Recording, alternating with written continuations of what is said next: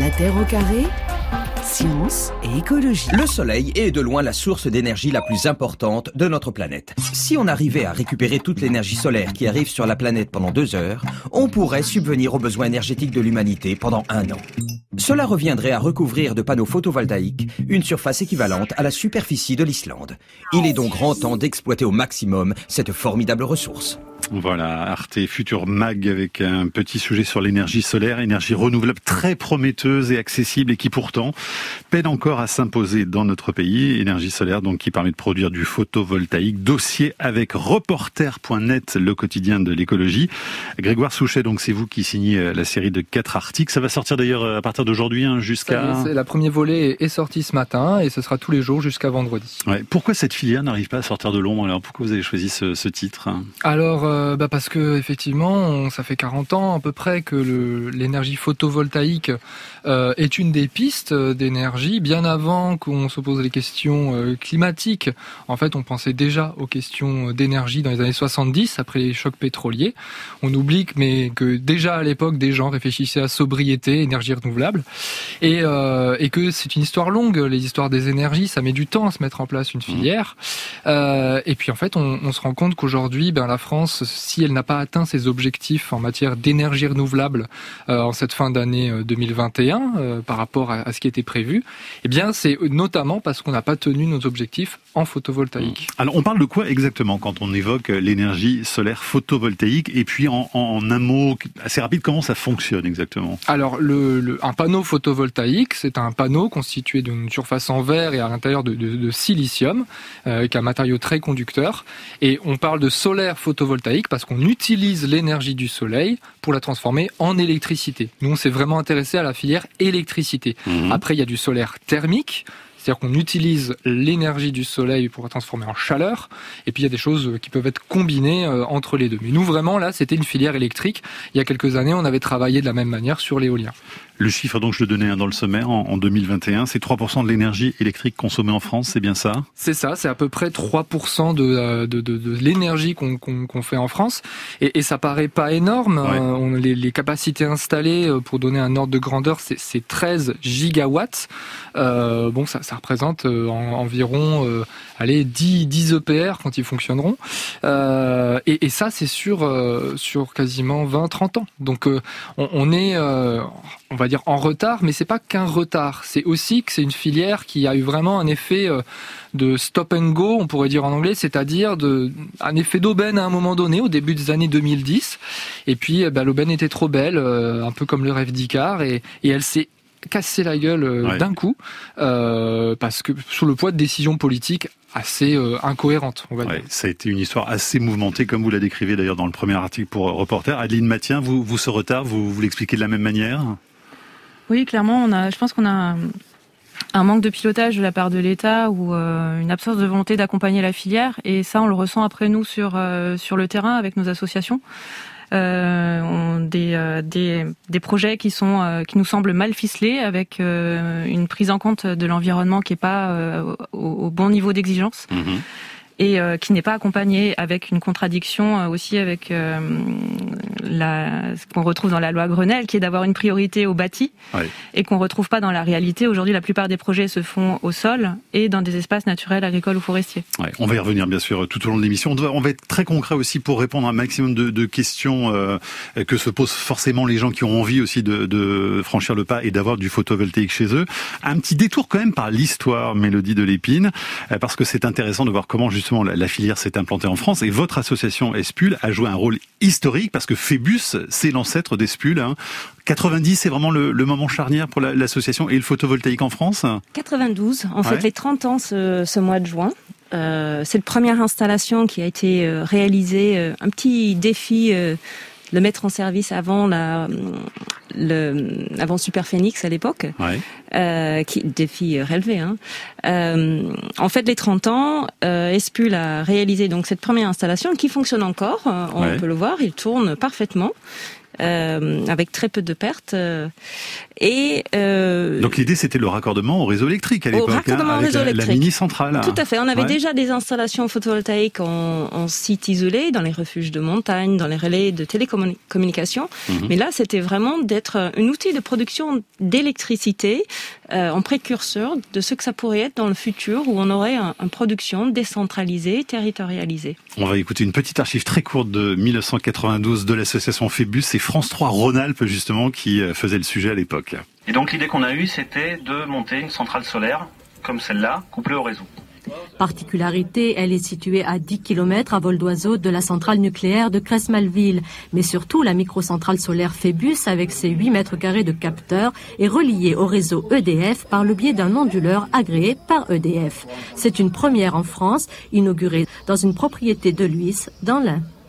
Donc 1992, moment historique, et puis ensuite l'association s'est appelée Espul, elle s'est spécialisée dans un premier temps dans le domaine du photovoltaïque raccordé au réseau, là comme ce qu'on vient d'entendre, et puis vous êtes vu confier dans les années 2000, je crois, une enquête pour estimer les besoins nécessaires en électricité pour couvrir les besoins d'un foyer. Cette évaluation a donné quoi? Et je crois qu'elle est en fait devenue aujourd'hui la règle, hein, c'est ça? Oui, alors on a travaillé pour le Conseil régional Rhône-Alpes à l'époque, qui se posait des questions sur comment mieux soutenir le développement du photovoltaïque dans sa région, sans pour autant pousser à la consommation déraisonnée de l'électricité. Donc il y a une très claire contradiction entre le chauffage électrique et la production photovoltaïque. Et sur ce travail, on a abouti à la conclusion que la consommation moyenne d'une foyer française, c'est autour de 3000 kWh hors chauffage, hors cumulus électrique.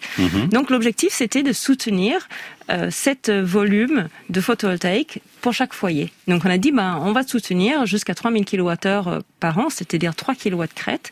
Et cette puissance de photovoltaïque est devenue tellement parlant qu'aujourd'hui, des règles fiscales, tout un tas de choses qui se sont construites autour de cette puissance. C'est devenu un seuil pour les tarifs d'achat, en fait. Pour les tarifs d'achat, pour la fiscalité, pour les particuliers, tout un tas de choses. Mais comme disait Mathieu tout à l'heure, il disait voir si les gens peuvent l'installer chez eux, etc.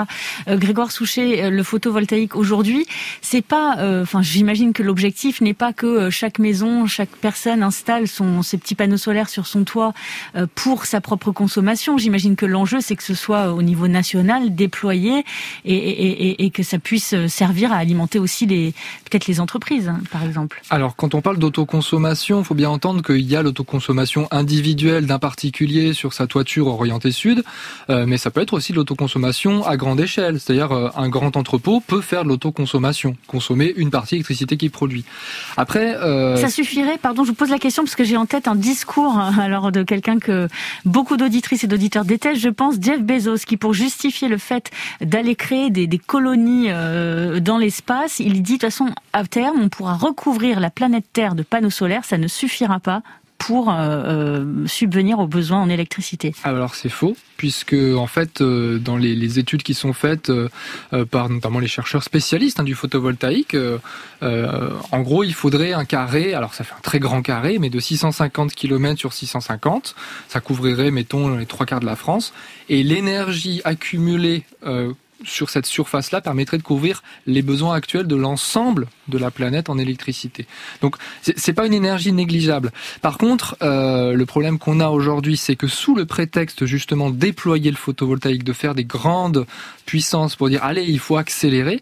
En fait, ce qu'on accélère, c'est surtout l'implantation de photovoltaïque sur des surfaces non artificialisées, c'est-à-dire des terrains naturels, des terrains agricoles. Ouais. Plutôt que de mettre sur des toits, par exemple. Parce qu'en fait, à la base, c'est ce qui est intéressant avec l'énergie photovoltaïque et qui fait la différence avec l'éolien par exemple, c'est que l'éolien a besoin très vite de monter assez haut pour capter des vents assez puissants. Le photovoltaïque, à partir du plus petit panneau, on peut commencer à faire une batterie qui recharge un téléphone par exemple. On peut faire un panneau photovoltaïque sur un parc-mètre. Donc ça peut s'adapter à des toutes petites puissances pour des besoins. Et donc ça rapproche quelque part l'usage de la source de production. Donc ça peut permettre ça. Et donc au lieu de faire un énorme carré de 550 sur 550, eh bien on peut aussi le disséminer partout par rapport aux usages. Adeline Mathieu, un des gros enjeux, c'est de pouvoir le déployer sur des surfaces déjà existantes. On essaye d'évaluer, je crois, à l'échelle du territoire, ce qu'on peut mettre déjà, par exemple, sur des parkings, parce qu'il faut éviter l'artificialisation des sols par un moyen, justement, qui est réputé comme étant une énergie renouvelable, quand même, au départ. Oui, tout à fait. C'est bien là l'enjeu, en fait, du photovoltaïque. C'est que c'est une énergie qui a besoin de surface. Et aujourd'hui, les projets qui sont les plus rentables sont ceux qui sont sur du foncier peu cher, en fait. Donc, on va être sur des surfaces agricoles, naturelles ou forestières, et installer du PV sur du bâti, sur des photovoltaïque sur bâti. En fait, ça devient plus vite cher et du coup moins rentable, et c'est pas la politique, c'est pas ce qui est soutenu aujourd'hui par l'État d'aller principalement sur le bâti. Et donc on se retrouve avec par exemple dans les régions du sud de la France, donc Nouvelle-Aquitaine, Occitanie, PACA, la majorité des centrales au sol qui sont installées le sont sur des surfaces avec des enjeux de biodiversité. Et ça mobilise beaucoup de gens d'ailleurs, hein, en Gironde par exemple. Tout à fait. Ouais, les associations environnementales sont vent debout contre ces projets. En Nouvelle-Aquitaine, on a par exemple, alors c'est des données de mission régionale de l'environnement, des autorités environnementales, on est à 39 sur 43 km² au sol, c'est des zones naturelles, agricoles ou forestières. Et on a cet immense projet qui s'appelle Horizeo, un projet en forêt des Landes, et d'ailleurs il y en a d'autres qui font des surfaces gigantesques.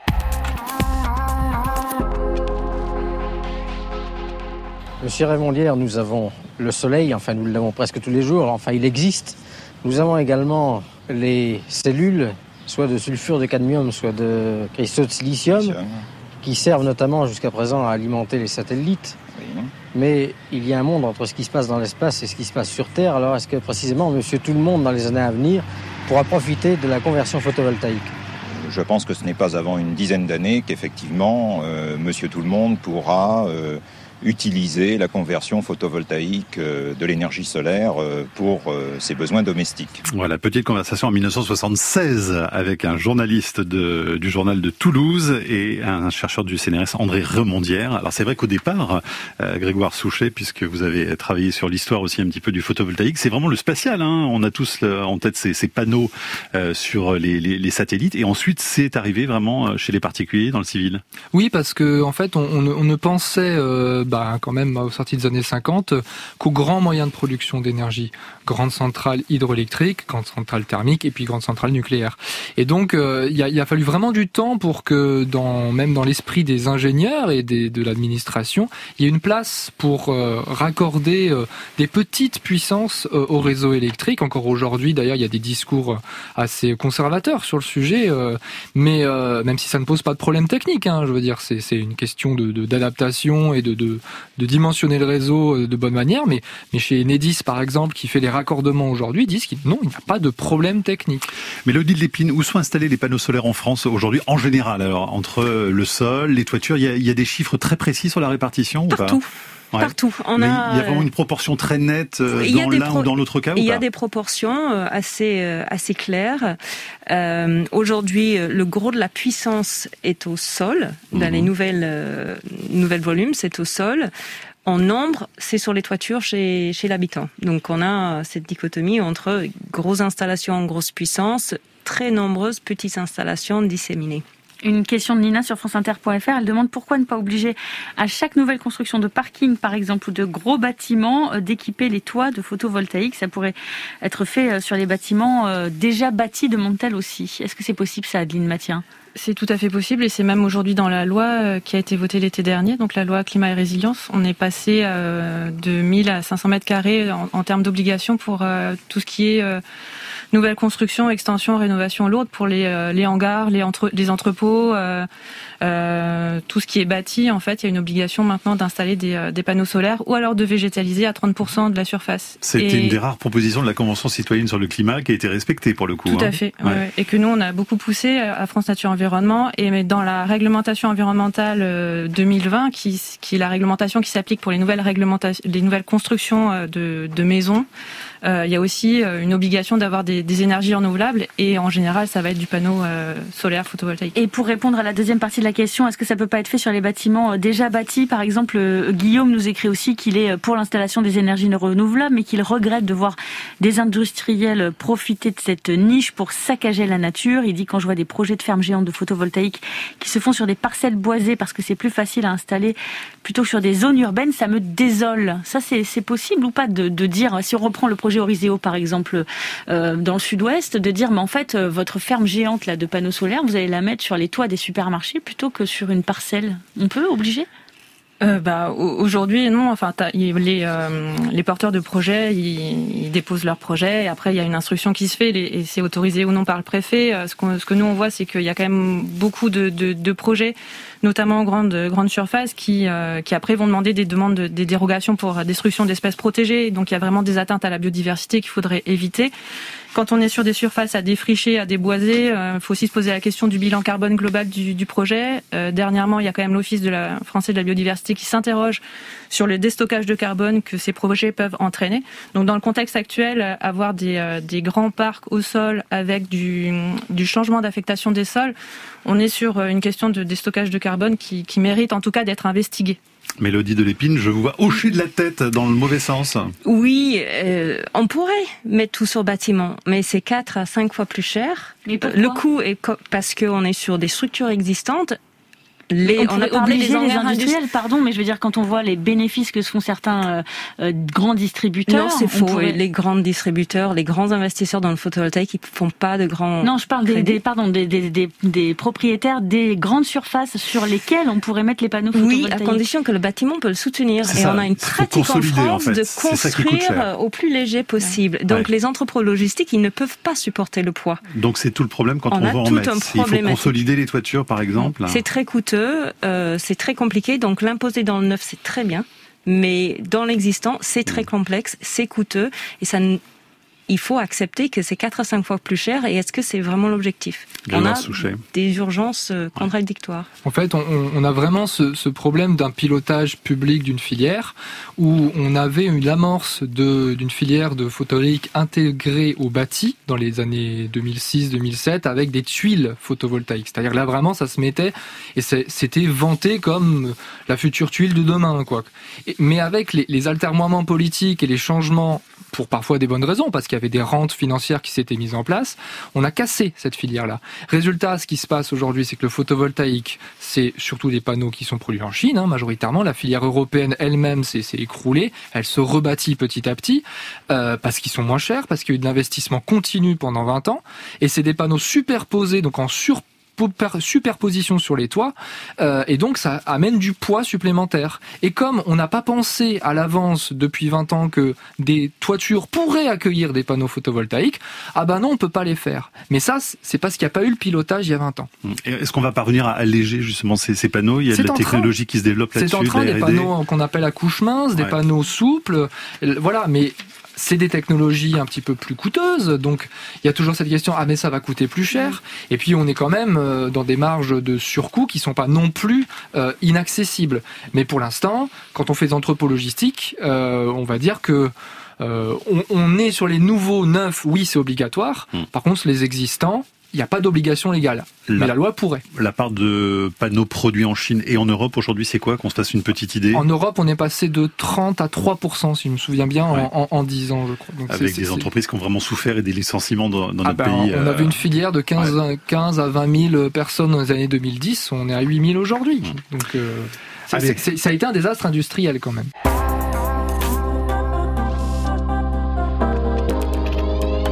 On parle photovoltaïque avec nos invités Adeline Mathieu, Mélodie de l'Épine et Grégoire Souchet de Reporters.net. Est-ce qu'il y a des études d'impact, justement, Adeline Mathieu, qui ont été menées pour voir un petit peu comment ça impacte la biodiversité de poser comme ça des panneaux dans la nature ? Alors on va dire que pour les projets au sol, à chaque fois il y a quasiment une étude d'impact qui est réalisée au-delà d'une certaine puissance.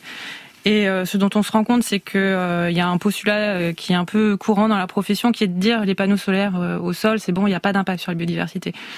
Quand on lit les avis du Conseil national de la protection de la nature ou de l'évaluation de l'autorité environnementale, en fait, il y a quand même des impacts. Et aujourd'hui, ils sont très mal évalués. S'ils sont mal évalués, ils sont mal pris en compte. Et s'ils sont mal pris en compte, ça veut dire que les mesures d'évitement, de réduction et de compensation qui sont inscrites dans la loi, c'est la séquence éviter, réduire, compenser, c'est quelque chose qui est dans le code de l'environnement pour tous les projets d'infrastructure. Ça veut dire que ces mesures-là, en fait, elles sont mal dimensionnées. Donc on va mal apprécier et on va mal réparer la nature sur des projets. Mais c'est quels impacts précisément va y avoir des impacts sur... déjà, les parcs sont clôturés, donc vous avez une fragmentation du territoire, il y a une partie de la faune qui peut pas se déplacer comme elle veut, vous allez avoir des impacts sur la végétation, en fait, potentiellement... le milieu va changer. Tout parc photovoltaïque est clôturé ? Oui. Ça, c'est un principe absolu. Oui. Il y a une très forte valeur au module. Mmh. Une protection contre le vol, mais le module, c'est le panneau. Hein. Ouais. C'est-à-dire, il y a des gens qui volent des panneaux ? Il y a eu des périodes où il y a eu beaucoup de vols. Mais pour en faire quoi ? Pour les revendre, les métaux. Il y a aussi des câbles en cuivre, tout simplement. Mmh. Ça se voit sur d'autres installations. Ouais. Donc ça n'est pas sans impact. Hein. C'est pas sans impact, et aujourd'hui, au niveau même de l'État, l'impact de la biodiversité est mal pris en compte. Donc tout ce qui découle après est mal dimensionné. Donc c'est des choses qu'il faut. Nous, ce qu'on demande, c'est qu'il y ait plus d'études, que les données soient consolidées. Aujourd'hui, elles remontent nulle part, les données des parcs, en fait, des impacts sur la biodiversité. Donc il faut qu'on arrive à faire remonter toutes ces données, les consolider, et puis à en produire des indicateurs. Et les indicateurs, après, ils servent au pilotage, dont parle Grégoire, qui est un peu absent aujourd'hui. Mélodie de l'Épine, c'est toute la difficulté quand on promeut justement les panneaux photovoltaïques, c'est ce volet quand même biodiversité qu'on ne peut pas ignorer. C'est pas la seule difficulté aujourd'hui. On a une urgence de faire. On a toute la question des études d'impact qui sont tous réalisées, enquête publique aussi, pour les installations en sol. Donc on n'est pas dans un vide de tout, c'est très cadré. Mmh. Voire beaucoup plus cadré que d'autres projets d'urbanisation, lotissement, etc., où on a des suivis très importants. Donc on a vraiment une cadre qui est déjà en place. Par contre, on a un vrai enjeu de faire beaucoup de photovoltaïque, et on a un mécanisme de soutien au développement de filières qui cherche à sélectionner les projets les moins chers.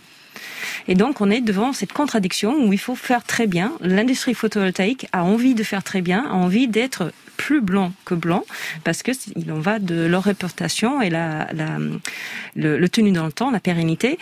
Mais à côté de ça, on les pousse à faire toujours moins cher. Et on les oblige toujours à être moins cher. Et comme on fait ça, on cherche les terrains le moins chers. Plusieurs questions d'auditeurs et d'auditrices sur le problème des bâtiments ou des villages classés. Guillaume, par exemple, nous écrit sur franceinter.fr qu'il est agriculteur bio près de Clermont-Ferrand. Il possède 150 mètres carrés de toiture plein sud, mais impossible de faire une installation solaire parce que le village est classé. Clément demande comment faire évoluer cette réglementation. Et Béatrice demande aussi s'il y a des dérogations pour poser des panneaux photovoltaïques sur les toits dans les périmètres, donc des monuments historiques. Grégoire Souchet. Ça dépend des architectes, des bâtiments de France et des services d'urbanisme. Et là, on a quand même quelque chose qui est très fort en France, on le voit d'ailleurs sur d'autres énergies, c'est que la protection du patrimoine bâti, notamment, est quand même beaucoup plus forte que la protection du patrimoine naturel. Et on le voit, c'est que effectivement, on ne peut pas construire dans le périmètre d'un site classé un monument historique, même s'il y a juste une co-visibilité, même au-delà de 500 mètres de distance. Par contre, il n'y a pas cette protection-là quand on est sur une zone naturelle, sur un lac ou sur des choses comme ça. Il y a des études d'impact. Mais après, c'est le préfet qui décide. Et le préfet peut donner une autorisation à un projet, même si les études d'impact sont défavorables. Mélodie de l'Épine, vous avez étudié cette question précisément.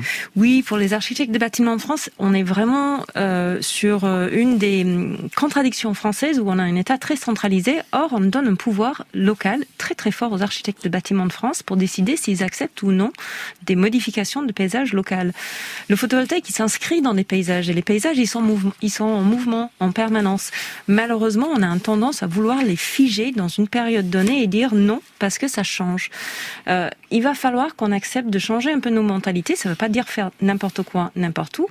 Vous savez, il y a du photovoltaïque sur le Bundestag, il y a du photovoltaïque sur le Vatican, donc on peut en faire de manière harmonieuse, mais ça demande qu'on s'ouvre à cette question et qu'on accepte un peu de changement. Et les ABF, ils ont un pouvoir très très important et c'est très dépendant de la personne.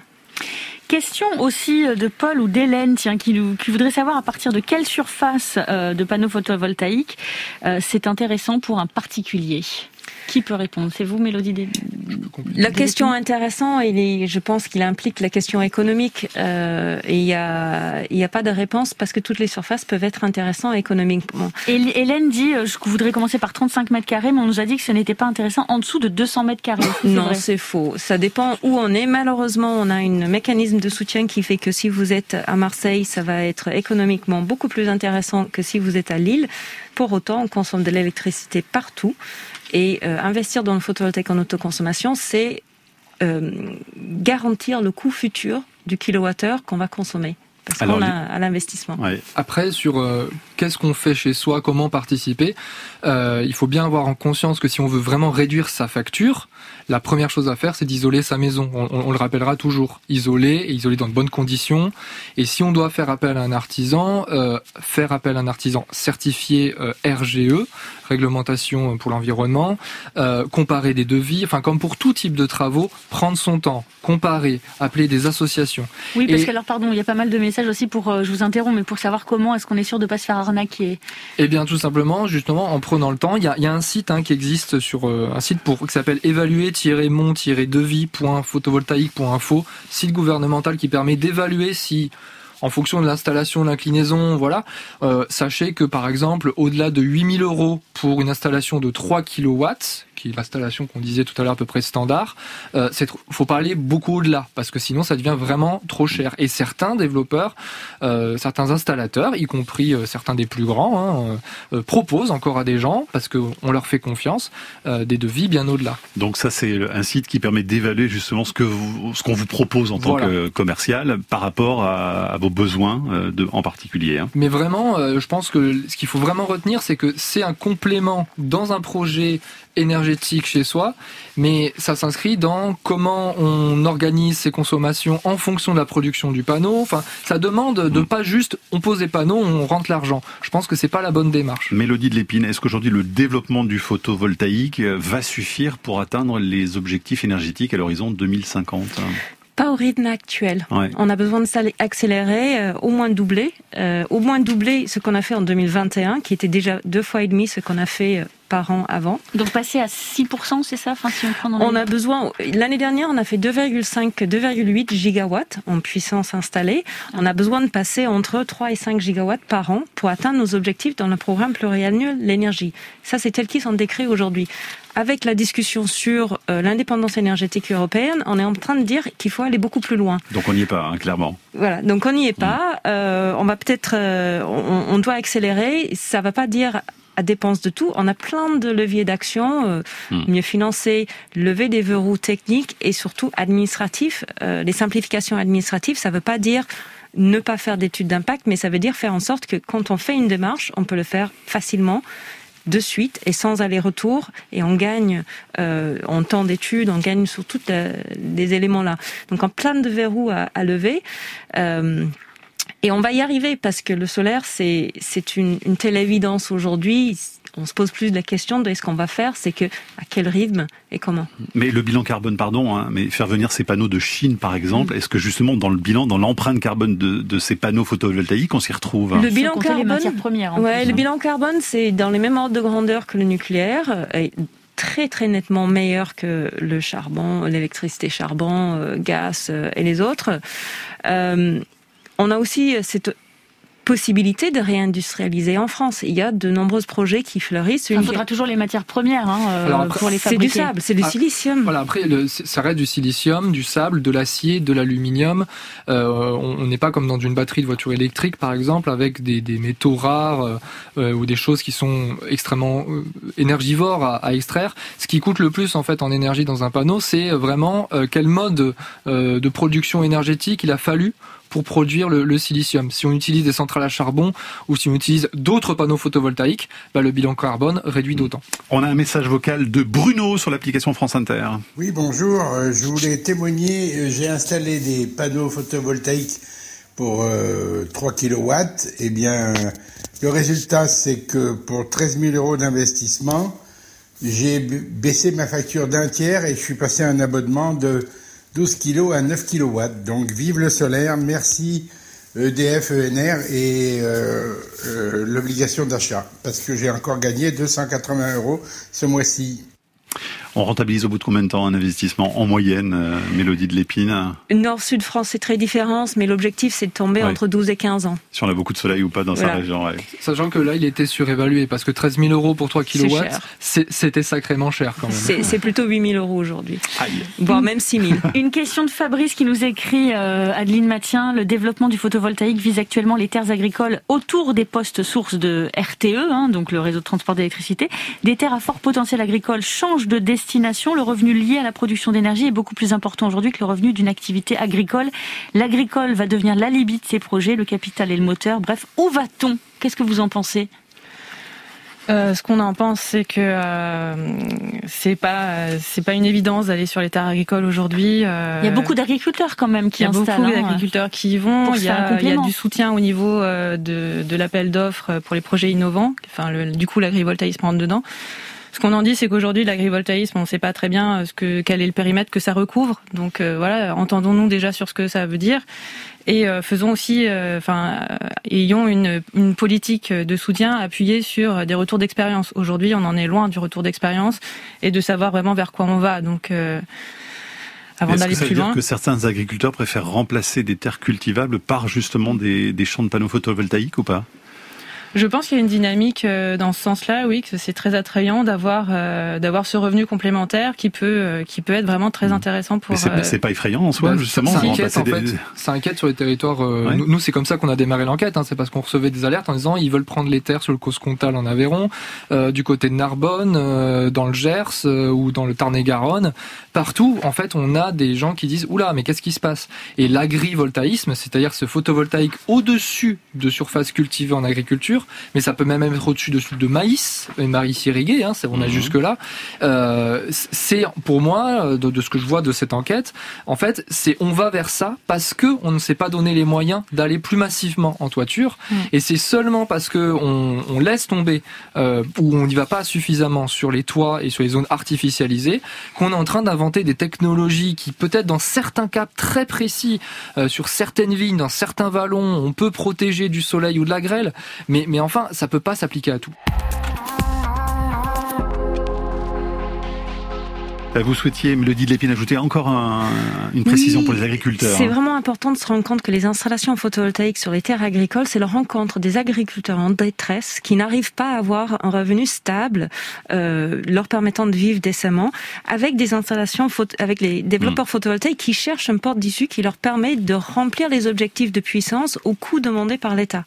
Donc c'est une rencontre entre les deux. S'ils avaient des revenus agricoles, en gros, ils n'iraient pas forcément faire du photovoltaïque. Et c'est ce que dit d'ailleurs la Confédération Paysanne, l'un des syndicats qui est absolument opposé à l'agrivoltaïsme et qui dit... donner un revenu aux agriculteurs, il ne sera pas besoin de faire des énergiculteurs. Grégoire Souchet, il y a pas mal de messages d'auditeurs comme Yuen par exemple qui a une entreprise, j'ai une grosse consommation électrique, dans mon entreprise j'y installe 150 mètres carrés de panneaux, aucune aide de l'État, c'est vrai ça ? Alors l'aide en fait elle vient dans le tarif d'achat de l'électricité, tout simplement. Il n'y a pas d'aide à l'achat sur des installations comme ça grandes, sur le prix des panneaux en eux-mêmes. Adeline Mathieu pour France Nature Environnement. Le photoscope, c'est un outil pour aider au dialogue justement sur ces questions énergétiques. Ça consiste en quoi ? Tout à fait. Le photoscope, c'est un outil de dialogue territorial, mais surtout c'est une grille de lecture en fait pour nos associations, les citoyens, mais aussi les collectivités, toutes les personnes qui s'intéressent au photovoltaïque, pour les aider à comprendre en fait les enjeux de transition énergétique et comment le photovoltaïque s'insère dedans, les enjeux de biodiversité, la réglementation, l'accès à l'information, quels sont les documents qu'elles peuvent demander, à quel moment des différentes étapes d'un projet. Et voilà, c'est les aider à se positionner sur un projet et avoir Donc c'est disponible sur le site de l'association. Tout à fait, c'est disponible gratuitement en téléchargement sur le site fne.sou.fr. Merci beaucoup. Des questions, Axel et Aline par exemple nous demandent, Mélodie de l'Épine, la durée de vie d'un panneau photovoltaïque. Au bout de combien de temps faut refaire l'installation ? On ne sait pas encore. C'est du verre, il n'y a pas de partie en mouvement, ça peut tenir de manière indéfinie. Mais dans la pratique, une trentaine d'années. Ça se recycle bien ou pas ? Oui, on déconstruit, l'aluminium se recycle. Le verre, on peut l'utiliser en gravat. Il y a beaucoup de recherches aujourd'hui pour faire une déconstruction beaucoup plus poussée. On récupère déjà des matières premières qui sont valorisées, les métaux, et c'est vraiment un sujet très actif de recherche. Trentaine d'années, Grégoire Souchet, ça veut dire quand même, faut avoir en tête que 30 ans plus tard, il va falloir certainement réinvestir, quoi. Oui, de toute façon, ces installations qui se remplacent, comme les éoliennes. Après, il y aura peut-être un moment où ce sera plus rentable de les remplacer avant. Je signale pour tous les gens qui ont des questions un peu techniques, qu'il y a une revue scientifique, une revue de presse un peu, qui s'appelle Solaire PV. Avec plein de chercheurs dans le domaine qui ont compilé énormément de données là-dessus et que ça se lit très bien en complément de notre enquête. Avec plein de questions hyper pratiques, on s'en est servi d'ailleurs pour préparer ce dossier. Merci beaucoup à tous les trois. Et donc je renvoie sur le site de Reporters, première série d'articles à partir d'aujourd'hui, reporter.net, le quotidien de l'écologie. Merci beaucoup. La Terre au carré est un podcast France Inter.